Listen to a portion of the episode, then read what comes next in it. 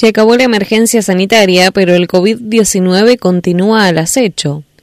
En Bahía Blanca causó 1.152 muertes y generó 76.420 contagios.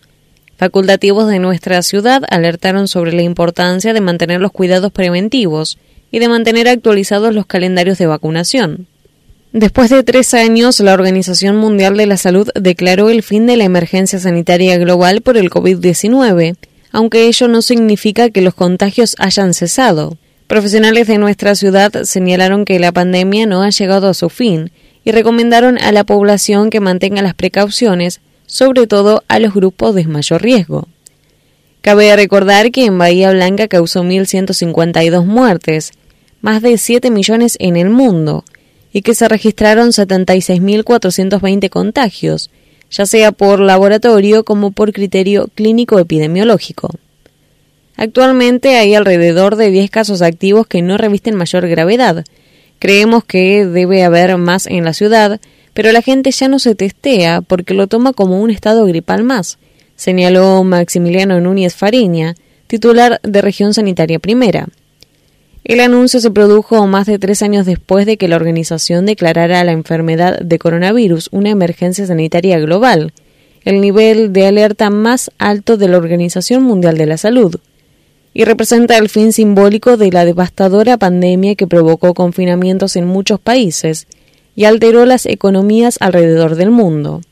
Esto no significa que el COVID-19 haya terminado como una amenaza para la salud, sino que está controlado, indicó el doctor Fernando Piumati, jefe de neumonología del Hospital Internacional Pena. Y añadió lo peor que se puede hacer ahora es usar esta noticia como una razón para bajar la guardia o creer que no es motivo de preocupación. Hay que seguir ocupándose del tema para que no haya rebrotes y ciertos sectores de la población deben mantener los cuidados, como ser aquellos que tienen comorbilidades o pertenecen a los grupos etarios más grandes. Aunque la cifra oficial de muertes por la pandemia es de unos 7 millones de personas, el director de la Organización Mundial de la Salud, Tedros Adhanom Ghebreyesus, dijo que es probable que la cifra real sea más cercana a los 20 millones de muertos, según la Organización Mundial de la Salud, la tasa de muerte por el virus se ha reducido de un número máximo de 100.000 personas a la semana de enero de 2021 a poco más de 3.500 el 24 de abril pasado. La importancia de la vacuna es innegable. No hay que olvidar que en el pico de esta enfermedad en Bahía teníamos 7 muertes por día. Hoy sigue habiendo contagiados, pero se redujo notablemente los riesgos, señaló Núñez Fariña. Por eso ambos profesionales médicos resaltaron la importancia de mantener el calendario de vacunas. Obviamente que los grupos más vulnerables deben mantener las precauciones. El resto de la población con una vacuna al año seguramente quedará cubierto, dijo el director de Región Sanitaria Primera. La vacuna demostró ser clave para llegar a esta situación de control. Solo hay que remitirse a los primeros momentos de esta enfermedad y a las estadísticas de muerte causadas. Cuanta más gente haya vacunada, más rápido se corta la cadena de transmisión y de contagio, opinó Piumati. Además, el jefe de neumonología del PENA recordó una serie de precauciones. Son las mismas de siempre, utilizar barbijos en lugares cerrados o pocos ventilados, airear los ambientes y el lavado de manos, que ya demostraron ser muy útiles. Y agregó, hay costumbres que la gente ya adoptó y es positivo. Antes el uso del barbijo era mal visto, Ahora hay gente que lo sigue usando sin problemas porque entendieron que en épocas de frío protege de muchas enfermedades respiratorias causadas por los virus estacionales. Lo mismo sucede con el lavado frecuente de manos. En nuestra ciudad se aplicaron 791.860 vacunas entre la primera, segunda y tercera dosis y los tres refuerzos posteriores. La vacuna bivalente está funcionando muy bien. Más allá de algunos rumores, lo real es que nosotros no tuvimos ninguna queja formal por efectos secundarios, agregó el facultativo del ente provincial. Precisamente 13.500 bahienses se inmunizaron de una sola vez para dos virus, uno para el originario, el que nació en China, y el restante contra la variante Omicron, que es la que está circulando actualmente.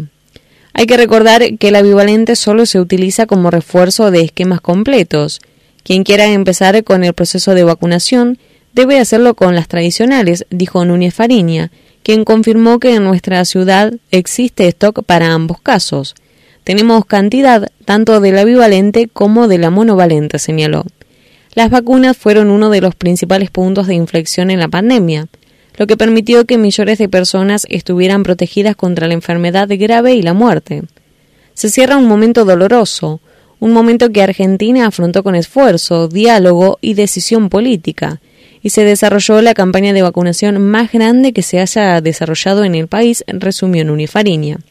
Tal vez no seamos del todo conscientes de la enorme inversión que realizó la provincia para poder tener un mejor sistema y garantizar la atención a la población, con adecuación de los hospitales, multiplicación de las camas de terapia e incorporación de miles de trabajadores. Se trabajó muchísimo para contrarrestar la peligrosidad de esta enfermedad, y eso hay que resaltarlo, agregó. El impacto en la Argentina y en el mundo. A nivel mundial, al 30 de abril de 2023 se registraron más de 765 millones de casos confirmados y más de 6,9 millones de muertes. La cifra de contagios de COVID-19 y muertes reportadas se ha seguido reduciendo a nivel global, en la última semana de abril, la Organización Mundial de la Salud confirmó 630.000 casos en el mundo y 3.500 muertes, cuando en enero se superaron los 1,3 millones de positivos y los 14.000 fallecidos.